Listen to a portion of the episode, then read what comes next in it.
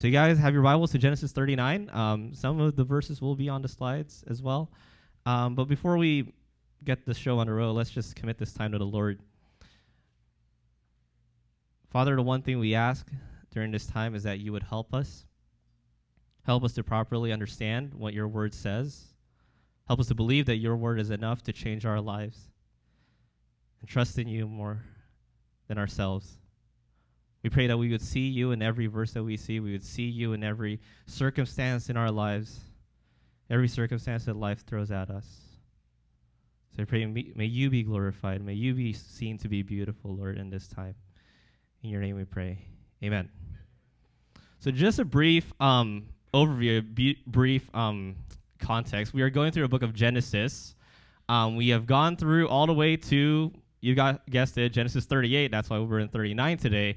Um, we, we are talking about the life of Joseph, and you will see that Joseph actually takes up a substantial part of the whole book of Genesis. To be exact, 30% of the book of Genesis is on the life of Joseph, and so that is who we'll be studying today. In Genesis 39, um, we again that's a clue. We have entitled this message as "Practicing God's Presence." Practicing God's presence. I will be teaching on verses 1 to 6.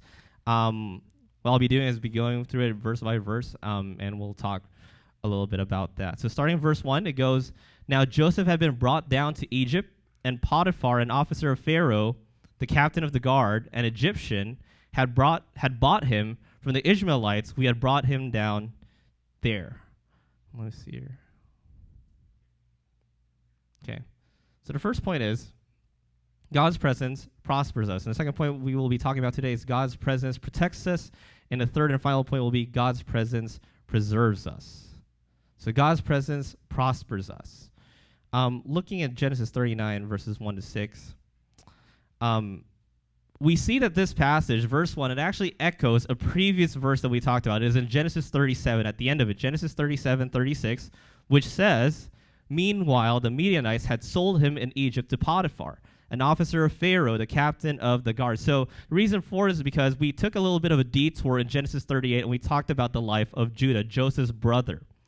Now, pretty much what this is trying to tell us is that by looking at this verse, is that he had been brought down by the Midianites, or also known as the Ishmaelites.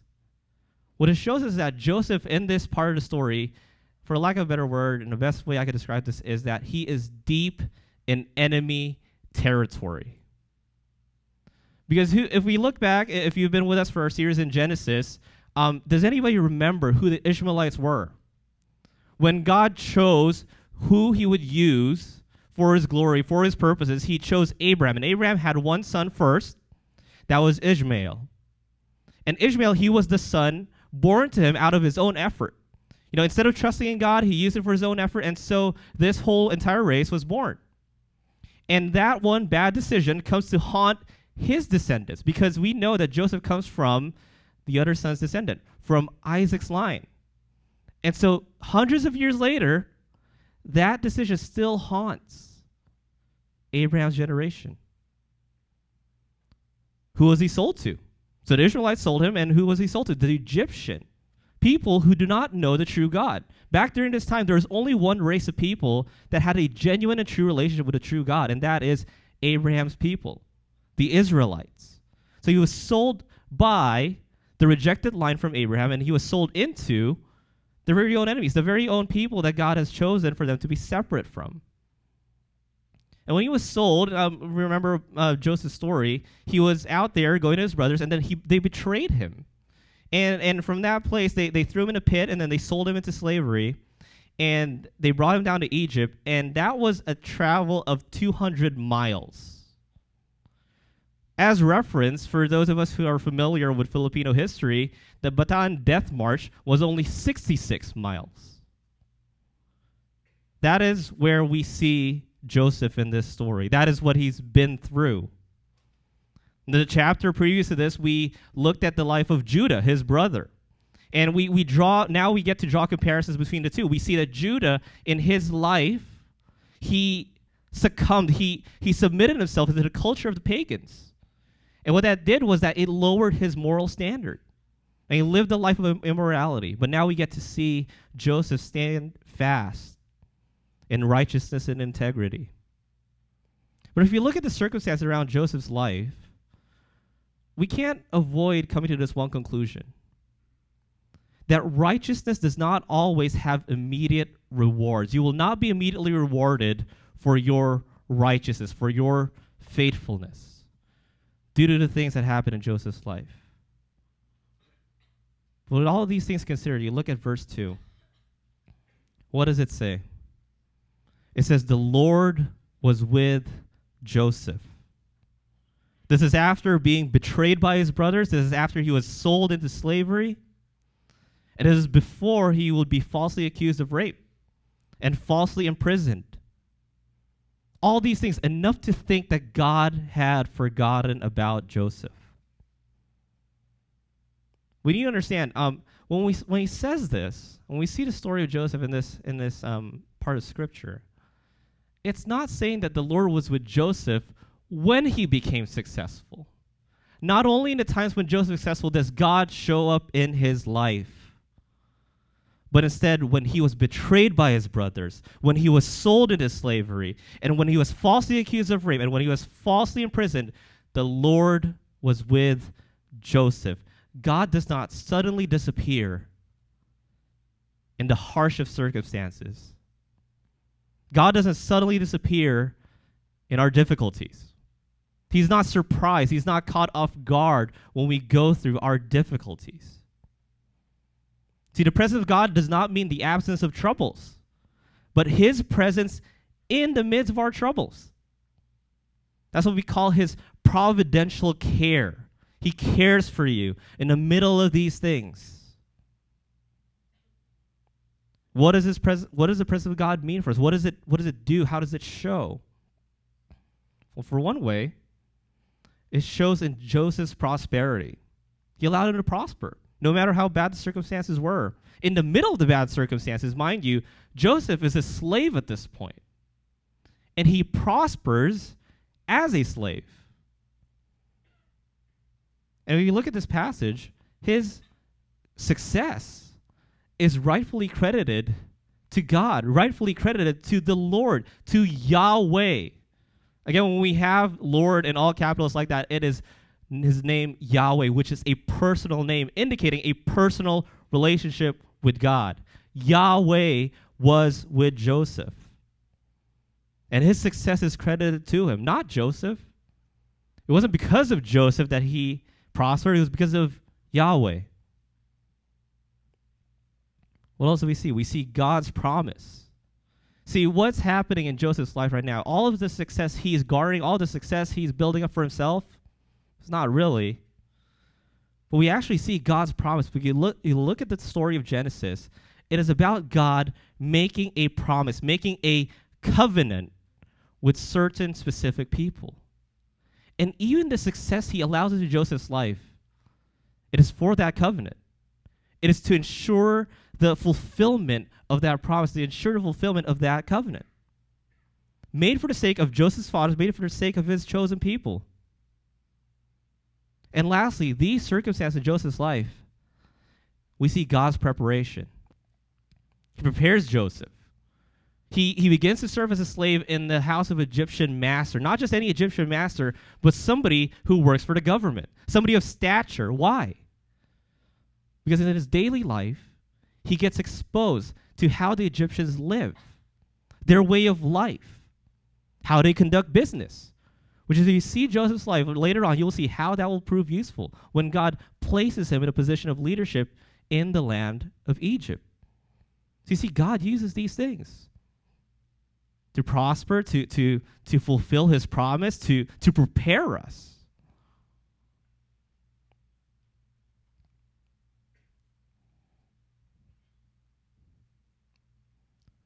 Verse 3 His master saw that the Lord was with him, and that the Lord caused all that he had to succeed in his hands.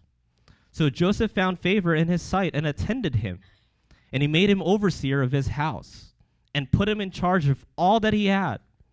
From the time that he made him overseer in his house, and over all that he had, the Lord blessed the Egyptian's house for Joseph's sake. The blessing of the Lord was on all that he had, in house and field.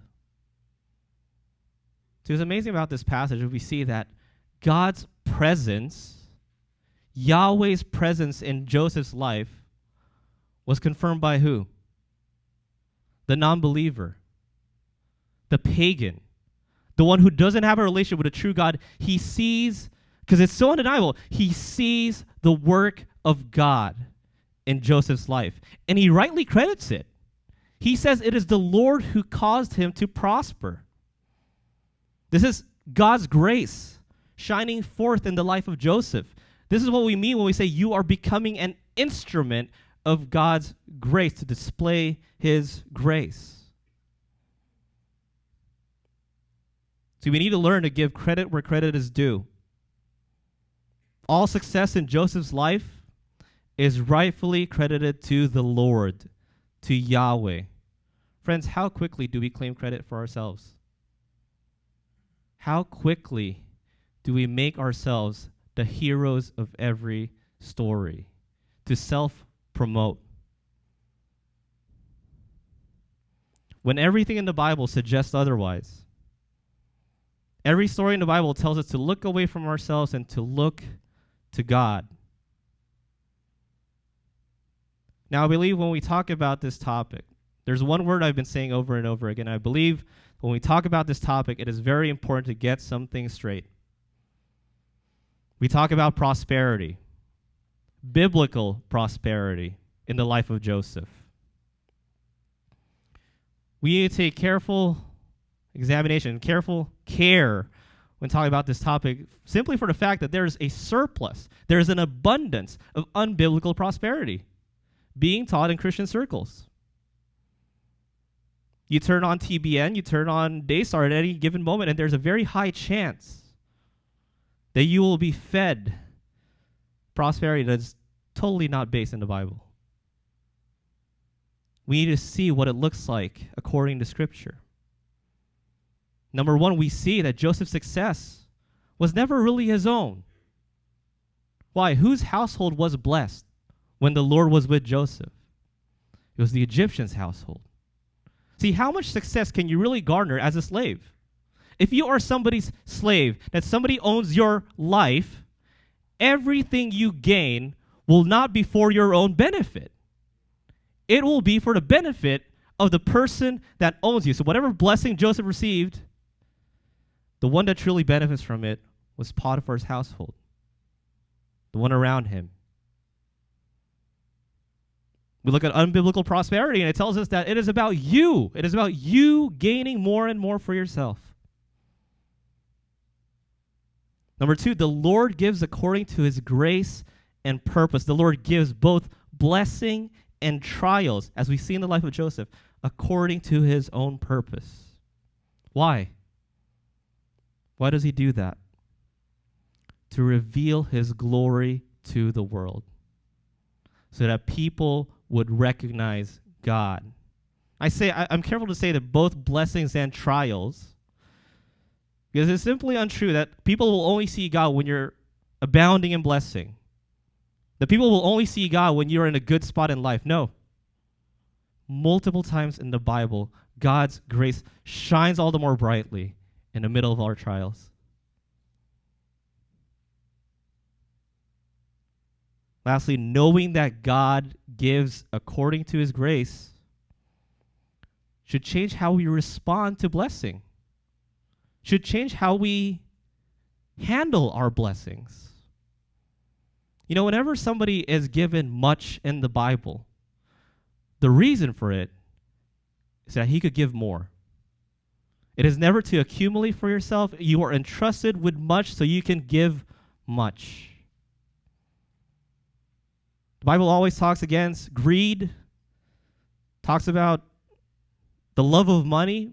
Because when you are entrusted with it, the number one way to get rid of temptation, especially in terms of money, is to give it away. The less you have, the less there is for you to rest your security falsely on. And it forces you, it trains us to rely solely on God. lastly, in verse 6.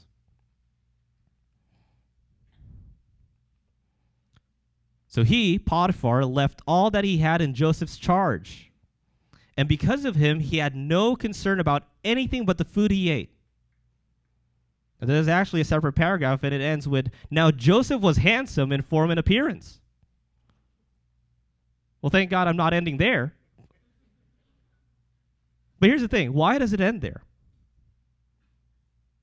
Because it doesn't. It's telling us to be careful not to end here.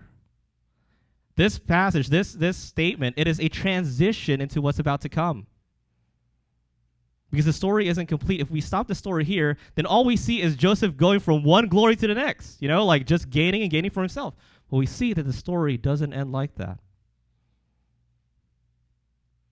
See, in a couple of moments, we will get to see Joseph exercise his faithfulness. Why? Motivated by what? By God's faithfulness, regardless of circumstances you will see Joseph go through some really bad things and also some good things.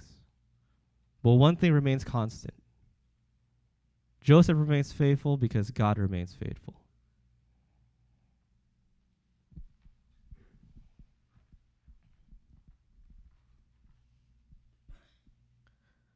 We see that this is all talking about the presence of God in the life of Joseph.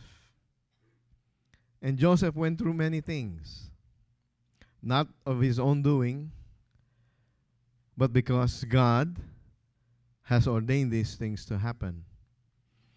And as the last verse that our brother Paul shared with us, Potiphar was so confident that the, the hand of the Lord was so evident in the life of Joseph that he left all that he had in Joseph's charge.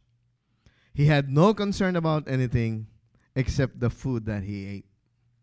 See the trust that Potiphar has on Joseph.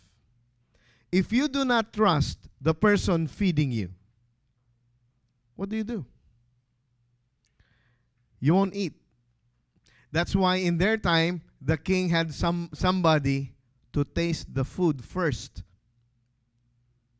And if that person died, guess what? Somebody else is going to die.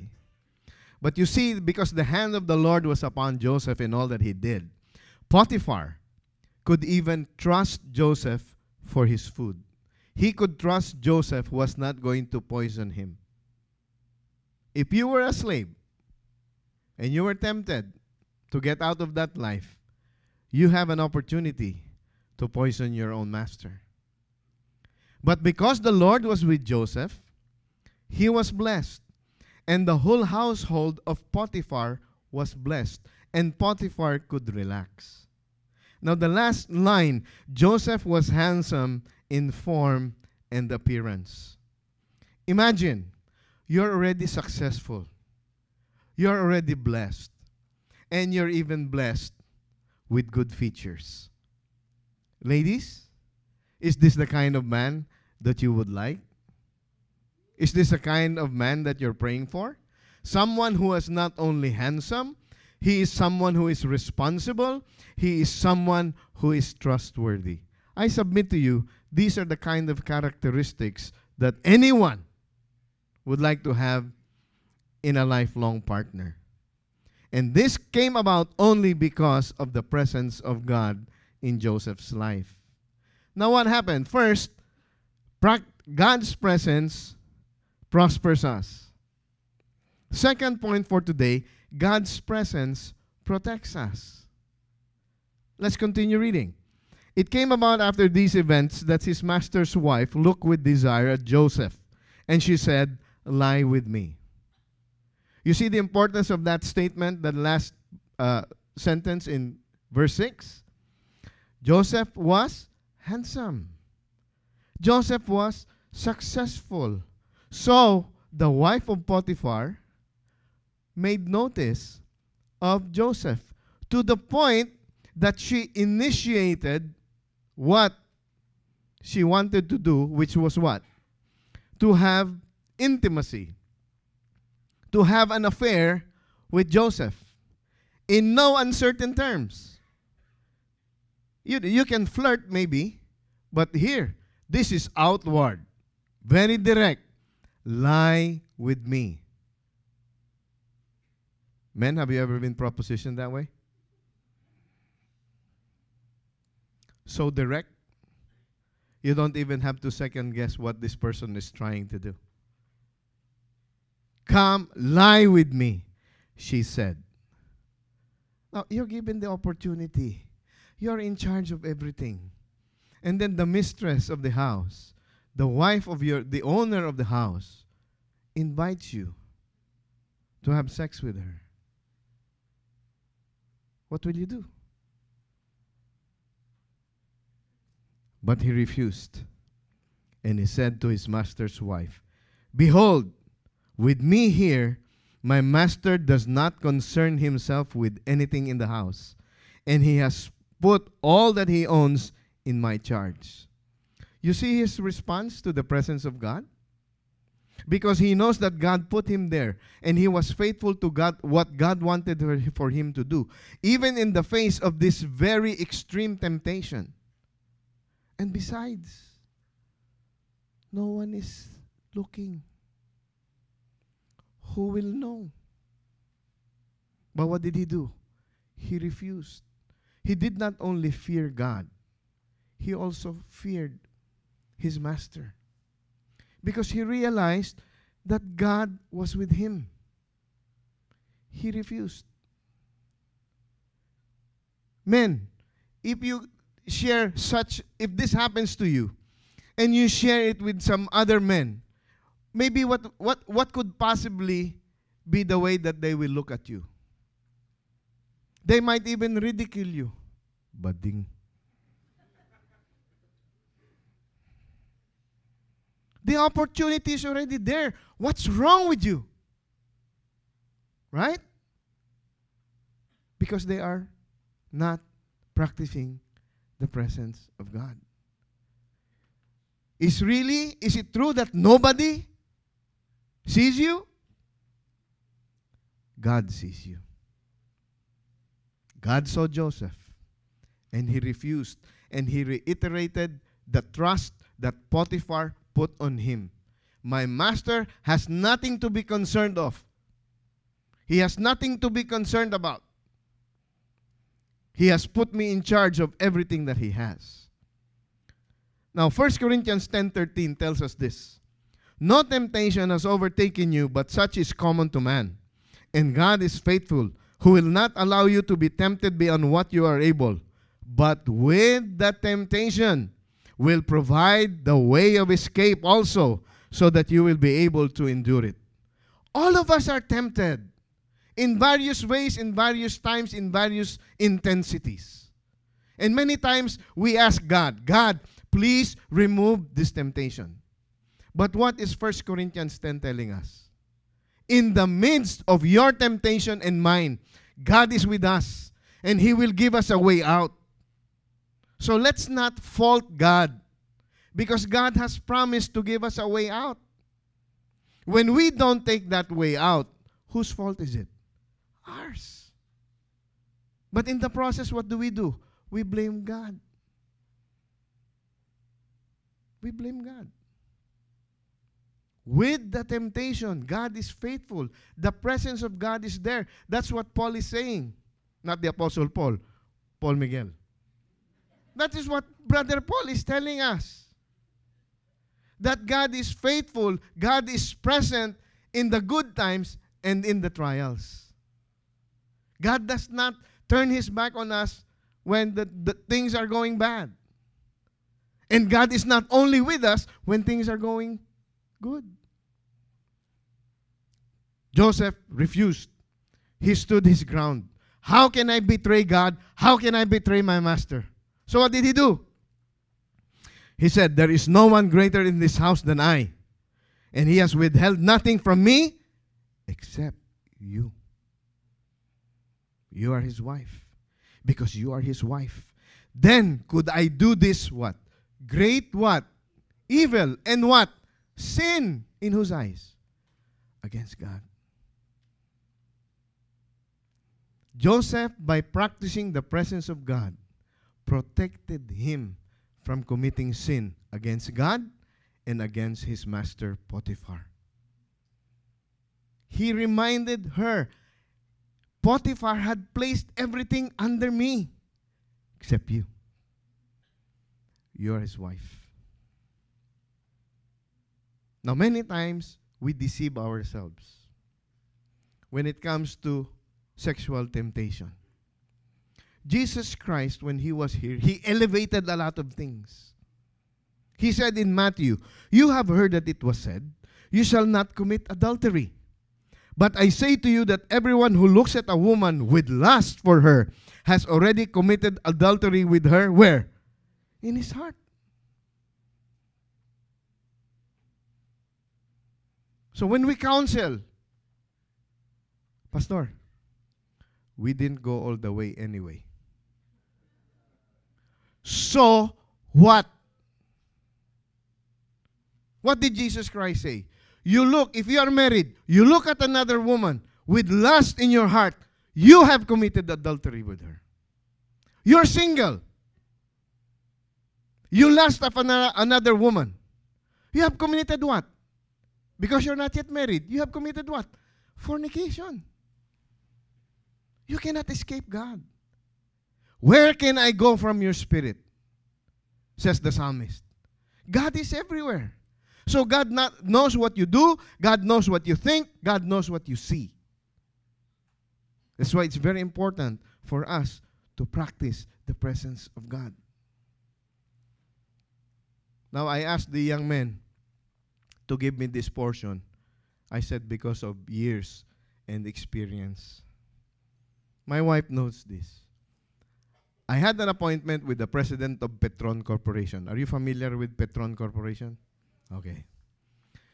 They have a very exclusive elevator. Only the guests of the chairman of the board can use that elevator. And I had an appointment with him. So I go. There is a separate reception area. I register. Sir, we need your telephone number. It was a lady who was the receptionist over there. So I gave my telephone number. And she said, Sir, aren't you going to ask for my telephone number?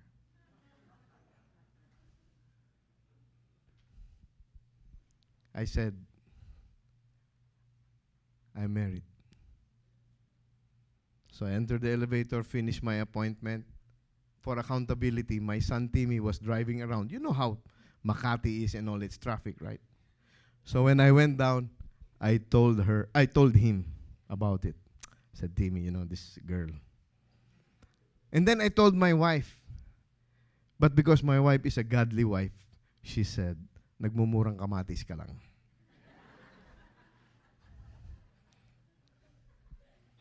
Temptation abounds. It is how you and I respond to the temptation that will either glorify God or discredit your testimony as a follower of Jesus Christ. The temptation is right there before Joseph, and he said, I refuse. How can I sin against my master? How can I sin against God? And you would think, when the answer is no, you would stop. But then verse 10 tells us as she spoke to Joseph day after day. He did not listen to her to lie beside her or be with her. Day after day. Lie with me. Lie with me. You know, when you're successful and you're handsome, you are surrounded by so many temptations. day after day. Mrs. Potiphar, Joseph, lie with me. See, many times we think, oh, I won first round. That's it. I'm strong. Come on. Right? You're victorious in one battle, you think you'll be victorious in the next, and the next, and the next. My friend Paul says, Therefore, let him who thinks he stands take heed that what? He does not fall. Day after day after day, Joseph, lie with me. Now it happened one day that he went into the house to do his work, and none of the men of the household was there inside. Again, perfect scenario. Just me and the mistress of the house. No one will see, no one will know. She caught him by his garment, saying, Lie with me. And he left his garment in his hand and fled outside. Bading. You know, in the eyes of the world, you're stupid, you're dumb. You let go of that situation. But he did not. He continued to practice the presence of God in his life. He did not give in. He chose to be faithful to God rather to give in to his own personal desires. And he ran and he fled outside. He didn't stay in, in one corner. He went outside. He fled the situation. He ran away from the situation. And that is what First Corinthians tells us. Flee what? Flee immorality. Every other sin that a man commits is outside his body, but the immoral man sins against his own body. Or do you not know that the body is a temple of the Holy Spirit who is in you, whom you have from God, and that you are not your own?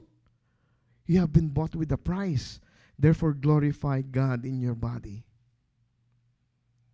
In the other parts of Corinthians, the Apostle Paul tells us that you are one with Christ. And if you have become one with the harlot, you have brought Christ into that situation. Flee immorality. Run away. Don't run towards immorality. Run away from immorality and run to God. Don't just run away, period. Run from the temptation, run to God. Flee with earnest, with reckless abandon, free from the, flee from the temptation, and run to God. Call your discipler, call your D group member, pray, do something, but get away from that situation. And Joseph did exactly that. He ran, he fled. And where did he go? He went outside. When she saw that he had left his garment in her hand and had fled outside, she called to the men of her household and said to them, See, he, meaning Potiphar, he has brought in a Hebrew to us to make sport of us. He came in to lie with me, and I screamed. Huh? True or not true? Now the mistress of the house is turning the tables. She is now creating a story. She is now making up a lie. Why? To protect herself. When you are under threat, what do you usually do? You create a lie so that you can preserve yourself and your reputation, right? She tried to do this. How would she explain that the robe of many colors or the garments of Joseph would be with her, where Joseph was not? She had to make up this story. And what happened? When he heard that I raised my voice and screamed, he left his garments beside me and fled and went outside. So she left his garment beside her until his master came home. Preserve the evidence. He ran, he fled, but he left his garment. Because what? She was trying to have sex with Joseph. And the only thing that she could grasp was his garment. Now I have the evidence to turn the tables on this guy who spurned my advances toward him. She kept the evidence until her, mas- her master, her husband Potiphar, would come home. Then she spoke to him with these words The Hebrew slave whom you brought to us came into me to make sport of me. And as I raised my voice and screamed, he left this garment beside me and fled outside. You know what this passage reminds me of? Genesis chapter 3. It's always someone else's fault. Adam, where are you? Uh, we hid because we were afraid, because we were naked. Ah, who told you you were naked? Did you eat of the tree that I told you not to eat? Uh, the woman whom you gave me, she gave me to eat, and I ate. Woman, what is this that you have? Oh, the serpent that you put in the garden. He deceived me, so I ate. It's never our fault. It's always somebody else's fault. So, to make sure that her reputation was intact, she lied. And who was the object of the lie? Joseph. And whom did she blame? Then she spoke to him with these words The Hebrew slave whom you whom you brought to us etc., etc., etc. And what is the proof of this false accusation, this lie? Here are his clothes. He wanted to make sport of me. But Joseph did not give in to the temptation because the presence of God protects us.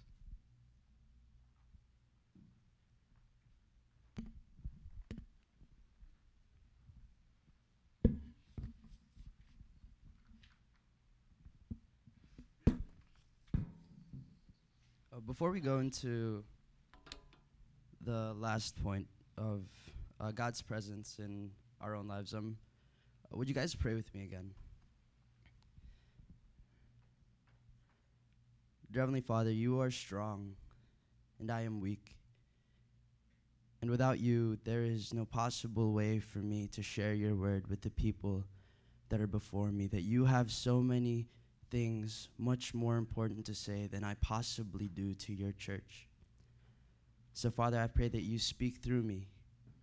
And in this time, just open our hearts and our minds to be open to what you have to say to us. In Jesus' name we pray. Amen. And uh, again, as we're going through the through this chapter of Genesis, what we've seen so far is that Joseph is going through uh, many trials. He's had successes, and, and what Pastor Song just shared, shared with us was he, he's experiencing this, this trial at hand where, where he is faced with temptation. And, and furthermore, in, in a way that for man is one of the hardest temptations to grapple with. And once again, we see that Joseph, in this part of his story, is again part of a crime that has circumstantial evidence. In the first one, with his brothers, that they presented to their father Jacob, they, they brought his, his, his uh, garment of, of many colors before him and told them that, you know, identify, is this the coat of your son? And his father Jacob confirmed it was. And again, here we see that before Potiphar, the wife brought up this, this garment that Joseph had and again accused him of rape. And, and it's a very peculiar thing that oftentimes in Joseph's life, this is the theme that he experiences trial, experiences downfall, experiences blessing, but once again experiences a fall. And we read in verse 19, it says this As soon as his master heard the words that his wife spoke to him, this is the way your servant treated me. His anger was kindled. Let's stop there. First of all, is what's Potiphar's wife saying true? Well, we look to verses 11 and 12. What does it say? It says, But one day when he went into the house to do his work, and none of the men of the house was there in the house, she caught him by his garment, saying, Lie with me. But he left his garment in her hand and fled and got out of the house. Just as Pastor and Song shared, that Joseph ran at the sight of this temptation laid before him. And, and how was the way that he reacted? Why did he do that? In verses 8 to 9, it, it, specifically in 9, Joseph responds, He is not greater in this house than I am, nor has he kept back anything from me except yourself, because you are his wife. How then can I do this great wickedness and sin against God? See, he talks about Potiphar first, but in his mind, he is focused on God and the wickedness and the sin that would be against this holy, holy, holy God. Because who was Potiphar to Joseph? Potiphar was the person who bought him from, from the slave trade. He was the one that was his master, the one who put him second in command in the household, only below him. So then, in the face of this scandal, how would that reflect upon Potiphar's leadership that he couldn't even keep people under his household under control? Then, of course, a servant, all the more a servant who had a high position betraying the master, it would reflect very poorly on him. And so, what happens? It says in verse 20 And Joseph's master took him and put him into the prison the place where the king's prisoners were confined, and he was there in the prison. But let me ask this question that I'm sure is on your mind. Didn't Joseph do the right thing? He did. And what was his reward for it? He went to prison for being faithful to God, for obeying God, for recognizing that obeying God is much more important to him than falling into his, his temptation. And, and let me explain this that in this time, when Joseph was presented by Potiphar's wife, when these advances were made before him, 11 years he was exiled. How do we come to this number? He was made second in command of Egypt at age 30, and he, there were two years between him uh, telling the, ba- the, the cupbearer that of him to tell him to tell the pharaoh that he could interpret dreams to get him out of there that he was innocent. And so 11 years remains so 11 years exiled away from his home away from his country away from his family. Second in command free yet still a slave. You have to remember that he is still a slave at this point and so when this opportunity arises that the wife of your master is seeking to have a relation with you, isn't that leverage for Joseph to say, I can take this opportunity. Maybe if I go this route, then I am free. I can find freedom. Maybe I can rise to power. But what did he do? He obeyed God, he ran from temptation. Now, why would Joseph willingly go back to the pit? Because he must have known the implications of what it meant to run from this, to have left evidence at the house, to go back before his master. Because wasn't he already in a pit before when his brothers threw him in there?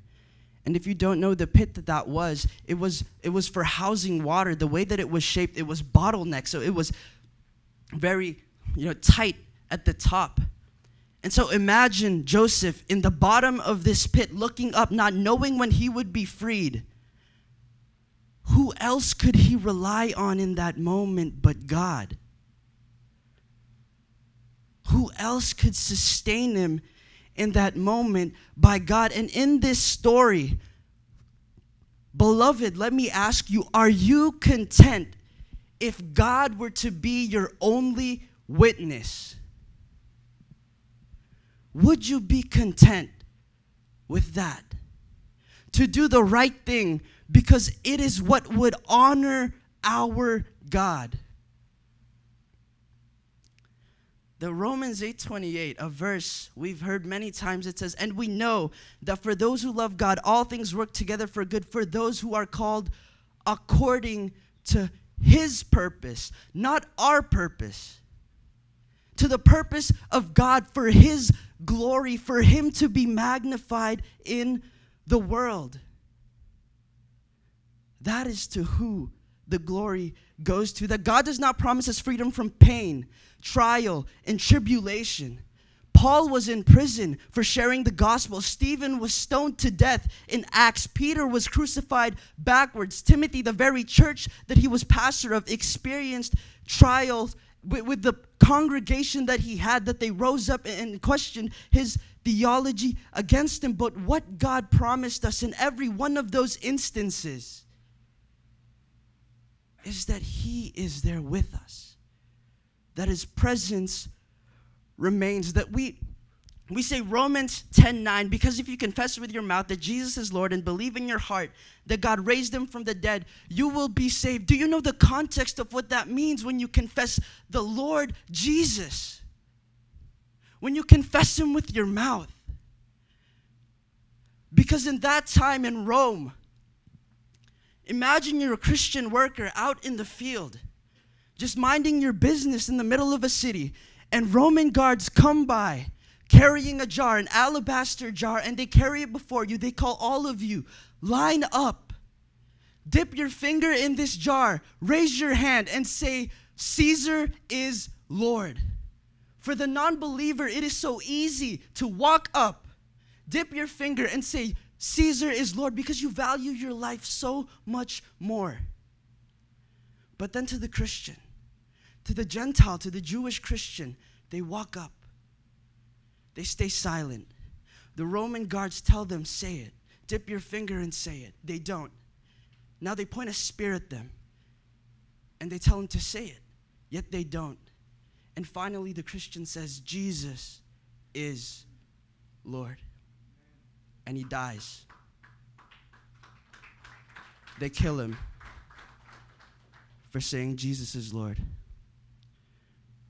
that the way out for them then was to proclaim that Messiah is alive, that he has risen from the dead. And Joseph understood at this moment that there would be a chance that he would die because for you to be brought into this prison, it was pretty much the moment you are placed in there, it is a death row. That you are just waiting to be executed. But what does it say in verse 21? But the Lord was with Joseph and showed him steadfast love and gave him favor in the sight of the keeper of the prison. The Lord was with Joseph. It's also seen in Genesis 39 2 that Moses, the writer of this, reminds us that God was still with Joseph. He never left that his presence remained with him. That this is the description of Joseph when he was in prison in Psalm 105, verses 18 to 19. Is it? Sorry, it's not, that's showing up. there it is. His feet were hurt with fetters, his neck was put in a collar of iron, until what he had said came to pass. The word of the Lord tested him.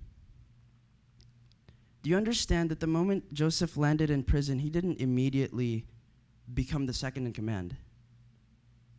Th- there were years he would spend just as a prisoner.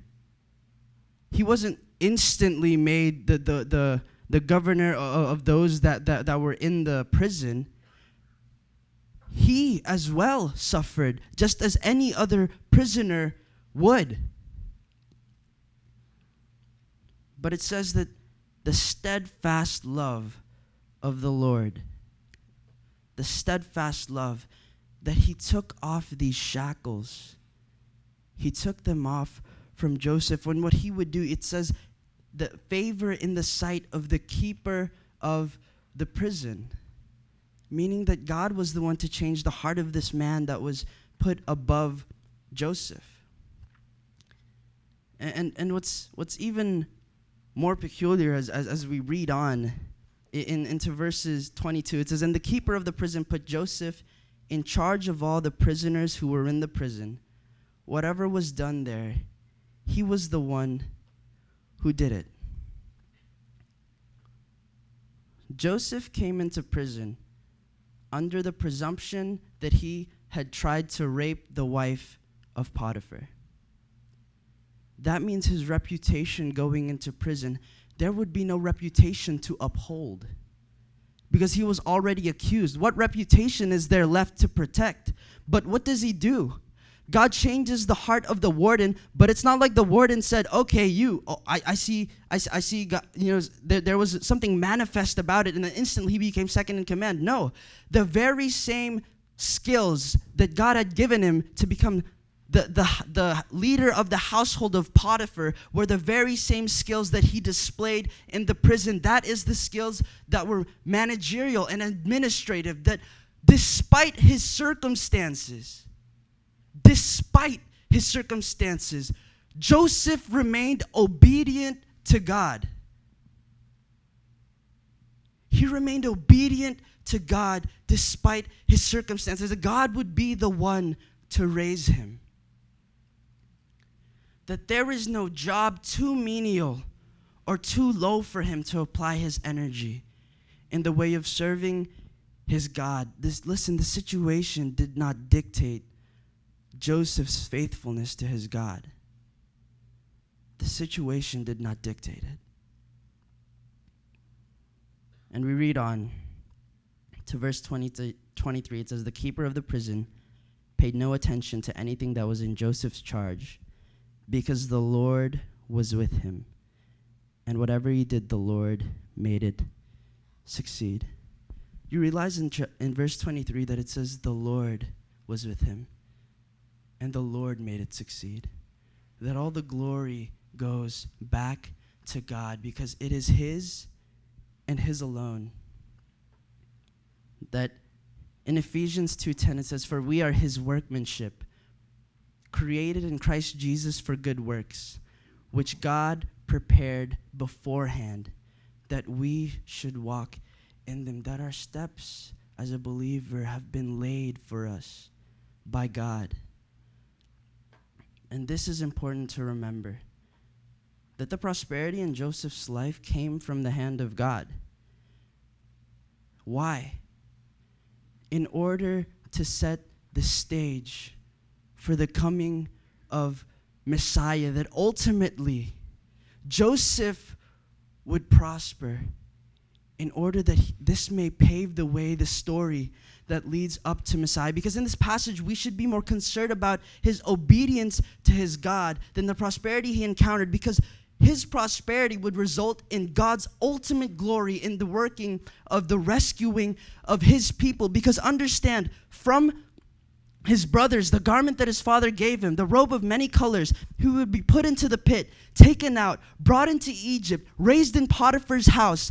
Afterwards, he'd be condemned. He, he would be accused of rape. He would go to prison. He would rise up again in prison, be brought out of prison, and be made second in command of Egypt in order that, that Jacob and his family be brought and be preserved.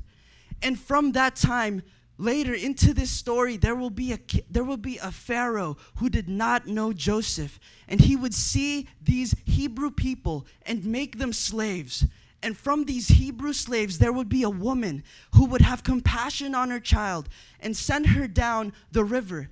And just so happens that when, the, when this child reaches the tip of the river, the, the, the princess of this nation sees him, picks up the baby, makes her her own, brings it to Pharaoh in order that this child be trained in Egyptian life. And this child one day would see a man, two men, an Egyptian guard, and a Hebrew being attacked. He would kill the man, not on purpose, but there would be witnesses. And so he would be exiled. And Moses would live in the desert for 40 years until God would call him, until he would bring him back to Egypt, until he would be there, stand before the people, and bring them out of Egypt into the Exodus. And from this, the story goes on and on, and ultimately, ultimately,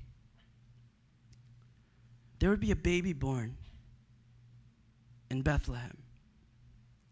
His name is Emmanuel.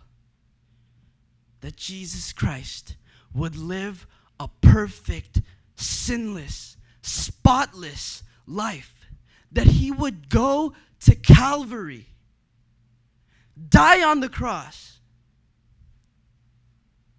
for the sins of people who would want nothing to do with him.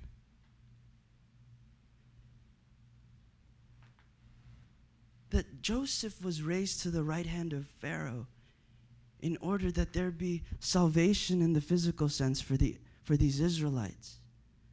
And Jesus would be raised to the right hand of God in order that there be salvation for his people. Do you understand that our sins were not just taken from us and thrown into the ocean, never to be seen again? They were laid upon Christ. That our sins were paid for in full on the cross. And it is on the cross where the wrath of God was displayed, but it was also where his love was manifest.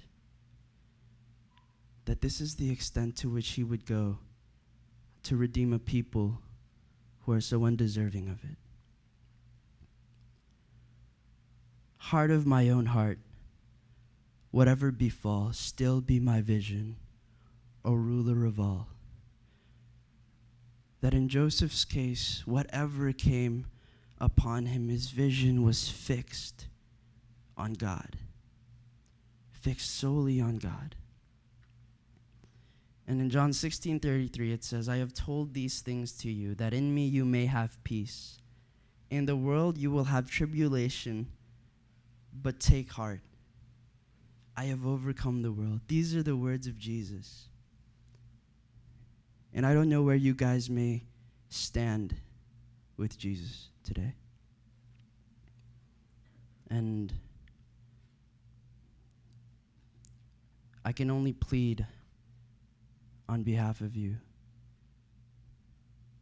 I can't save you, there's nothing that I can do. But as we pray, you yourself plead with God. Plead with God that He save you. Because God is glorified in His justice, but He is also glorified in His grace. And if there be questions afterwards about any of this, don't be afraid to go up to, to any of the, of the leaders here. Pastor Song has offered as well that don't leave here without having at least some of your questions answered. But please, I ask, I beg of you that you truly, earnestly go before God and ask Him. Let's pray. Father, you are holy, and we are a sinful people. That, we are weak, we are rebellious, we challenge your authority. And yet, because of your Son, when you look down on us, when you look down on the believer, you cannot help but be pleased. What grace! What grace abounds. The Father, you are mighty, that you are sovereign. And I pray for those that are here to truly plead with you, to beg with you that you be true in our hearts, that apart from you there is no heaven for us, that apart from you there is no thing that we can cling to onto this earth that will last forever. And just as in the life of Joseph, Father, I pray that you keep us in line with your will, that you be our vision. That you be our vision. Thank you for the life of your Son. And thank you for the joy of your salvation. May you continue to build us up as a church in love with one another and faith in the true Son, Jesus Christ. Father, thank you. In Jesus' name we pray. Amen. And as we uh, break out uh, for our discussion, we just have two questions. How does God's presence affect your obedience? We were challenged by Brother Bien. If God is your only witness, if God is the only one watching you, how would you react to your situation? And second, what consequences could you face if you did not practice the presence of God? Before we break out into our discussion groups, I'd like to remind you that there's a food sale. You know, we'll share lunch, but we'll also pay a little for the fundraiser for our uh, youth retreat. Let's pray before we break out into our group. Father God, we just want to thank you for your word and how we have the freedom to just study and learn from your word. We again, Father, as a family of God, lift up to you Aaron and his situation. We pray that you will provide for everything that he needs and even more. And we pray that your spirit will be continually be with us, Lord, as we break out in our small groups and discuss how we can apply the lessons that we've learned from your word this morning. Be pleased with our time together, Lord God, as we pray all of these things in Jesus' name. And everyone said, Amen.